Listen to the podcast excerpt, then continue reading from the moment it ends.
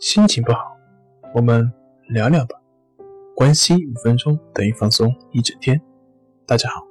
我是心理咨询师杨辉，欢迎关注我们的微信公众账号“重塑心灵心理康复中心”，也可以添加微信 “s u 零一一二三四五六七八九”，了解抑郁的解决办法。今天要分享的作品是：抑郁症患者怎么改善？人际关系。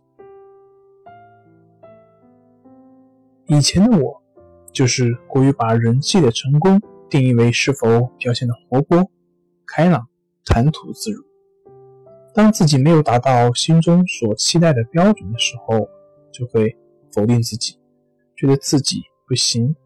认为别人也不会接受和喜欢我这样的一个木讷的人。但后来，当我不再因为自己的表现，而否定自己，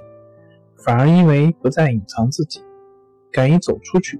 而鼓励并肯定自己的时候，才发现，其实真实的人际交往、真实的情感，并不取决于你是否表现的灵光，